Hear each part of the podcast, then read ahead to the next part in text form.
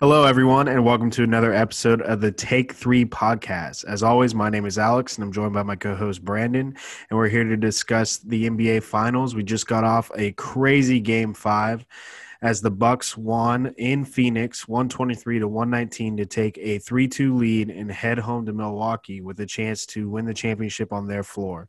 So I'm just going to go ahead and let Brandon jump into it. What were your thoughts watching this game? Um, I mean, after the first quarter, it really it felt like, okay, this is like, it's going to be a blowout. It felt like it was going to be a blowout. And then, yeah, it just felt like it was on the script, right? It was going to be the Suns win game five at home. That goes back to Milwaukee, and then they have a shot to close it out. And then we'd see what happens when we get to Milwaukee. Likely Milwaukee holds home court, and then we're back in Phoenix for game seven. But then, um, yeah, then the second quarter happened. I mean, Milwaukee got out and going, got on a run, and just really never looked back. They seized control of the game and kind of did their thing. The Suns looked out of sorts, not really playing Suns basketball. It was kind of, it felt like just the pick and roll I S O ball. Devin Booker running a uh, screen with um, DeAndre Ayton up top and just kind of finding his shot, or if they got the mismatch rate and they would kick it down to Ayton. But it just never felt like they were playing um, just that ball movement and working the ball around. Um, Bridges only shot six times. Crowder got his seven shots up, but it just felt like, I mean, finally the Bucks, three guys, and of course finally Jrue Holiday. This is what they traded two first-round picks for, right? It was finally Game Five of the N B A Finals. He hasn't really been great all series. I mean, he's done other things, but it's kind of like, when are you going to start scoring, and when are you going to start really contributing so this team can take off? And uh, tonight he did that, right? He took off. He gave him twenty-seven points on twelve of twenty with thirteen assists. Uh, Chris Middleton showed up again on twelve of twenty-three. Just very, um, it's very efficient efforts out of both of them. And then obviously Giannis did his thing. He looked tired early. It's weird. I mean, this is five games in a row where he looks kind of out of sorts, but he was doing a good job of being just like the the third guy really when he was going through the stretch of the entire, dishing the ball out and still uh, contributing to the team and not really taking away from the team. His free throws at the end, I mean, that's kind of worrisome. I think he missed like three in a row. Definitely the two that were big that really kind of let the Suns have a legit shot, but then Jrue Holiday gets his hand in there and really seals the deal. Uh, yeah, and Chris Paul, man. I mean, Chris Paul, he, he picked it up, but I think at least off the top of my head, there was two stupid fouls. Obviously the last one, and then there was one with like three seconds left in the shot clock where he hits Middleton in the face. It's like, Chris Paul, you've been in the game for how long now? Like, uh, that's something I expect out of Bridges or like a rookie. Uh, I don't expect that out of Chris Paul in an N B A Finals. Yeah, I would agree completely. I think you hit the nail on the head. Uh, Chris Paul was better, but yeah, those are inexcusable fouls. The alley-oop to Giannis at the end, just let Giannis go up and take it. Like, just don't don't touch him, because that he, he missed a free throw, and then you knew it was going the Bucks' way when they got that offensive rebound and it went right into Middleton's hands. It was just kind of kind of felt like it was the Bucks' night. But the Suns came out hot. They doubled up on them at one point in the first quarter, thirty-two to sixteen. And Devin Booker was playing well. Ayton came up, showed up. Like, the Suns played really good basketball to start. But in the third quarter, it just kind of felt like it got away from him. Uh, it was a lot of I S O ball with Devin Booker, like you said. And, like, the Suns got here not by having Devin Booker put the team on his back and drop forty. They got there by, like, having everybody contribute. And they just got away from it. Uh, when the Bucks – when the Suns kind of made a comeback against – the Bucks that run in the third quarter, it was when Chris Paul started running running and initiating the offense again. I just thought Chris Paul didn't have the ball in his hands enough tonight.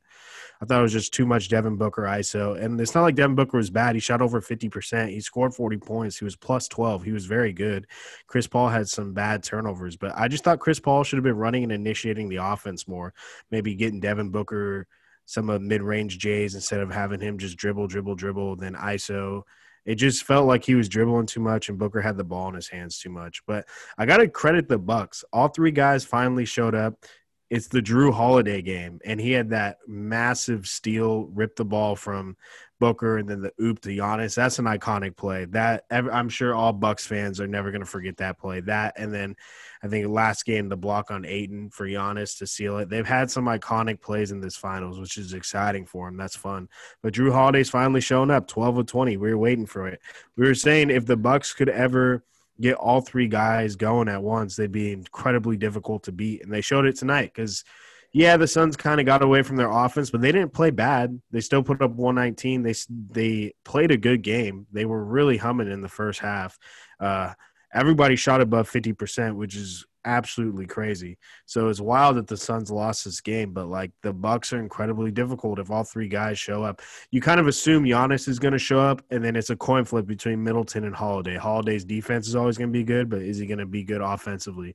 But when you get both guys on the road, they're pretty much they're incredibly hard to beat. They're pretty much unstoppable. So like kudos to the Bucks, and I would assume that they close it out in six in Milwaukee. I predicted Suns in six, but I was rooting for the Bucks, so I'm happy to be wrong here. I'm happy that the Bucks get the win, and I'm assuming the Bucks will close out in six.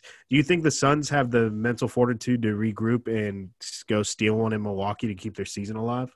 Um, no. I mean, I would say it's it's a wrap. I don't think the uh, the Bucks have um, or the Suns have the uh, mental fortitude to get on a plane. I don't think Giannis wants to get on an airplane and go back to Phoenix, so – I would say, I mean, it's it's a wrap is really what I'm looking at. I would agree completely. Um, game six, I thought, was always going to be the Bucks. Like, if the Suns won, I thought the Bucks were going to push it to seven at home. But now it's with the Bucks winning game five. I don't see any way, real way the Suns go out there and win game six. They got forty points from Devin Booker the last two games, lost both of them. Chris Paul – He's, he was much better today. Ayton had twenty and ten. Like, they played really good basketball, and they still lost. Like, I don't see how they go on the road. I would be incredibly shocked if they go on the road and push this series to seven. But who knows? They're in the finals for a reason. But, like, Milwaukee was tested throughout the whole playoff run. Everything's kind of gone Phoenix's way. They've never really been backs against the wall. I don't think they've had a single elimination game yet. This will be their first one, game six of the finals. So I don't see any way they turn it around. I think Giannis gets his first championship, same with Jrue and Middleton, and they come back next year as a cha- to defend their championship. I really don't see it playing out any other way. Um, you got any closing thoughts heading into game six? Like, if you're the Suns, is there anything, anything that you can like lean on for encouragement at all?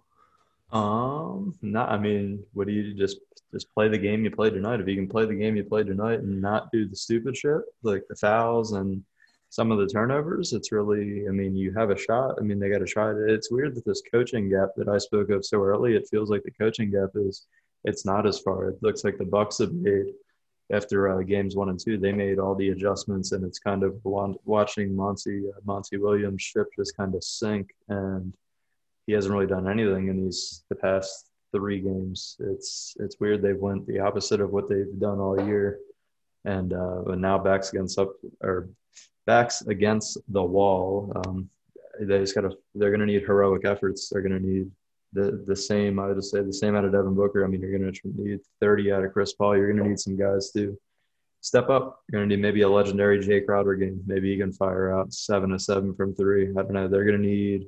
I just know that crowd's going to be roaring in Milwaukee. Like, Giannis is going to want to close this thing out. He doesn't want to – I don't think he wants to play another game of basketball. I think he wants to uh, uh, hit the offseason, take that championship trophy, and really kind of cement his early legacy. He's so young that it's like he has so much more to go, and he's going to – he's in great position to get a ring.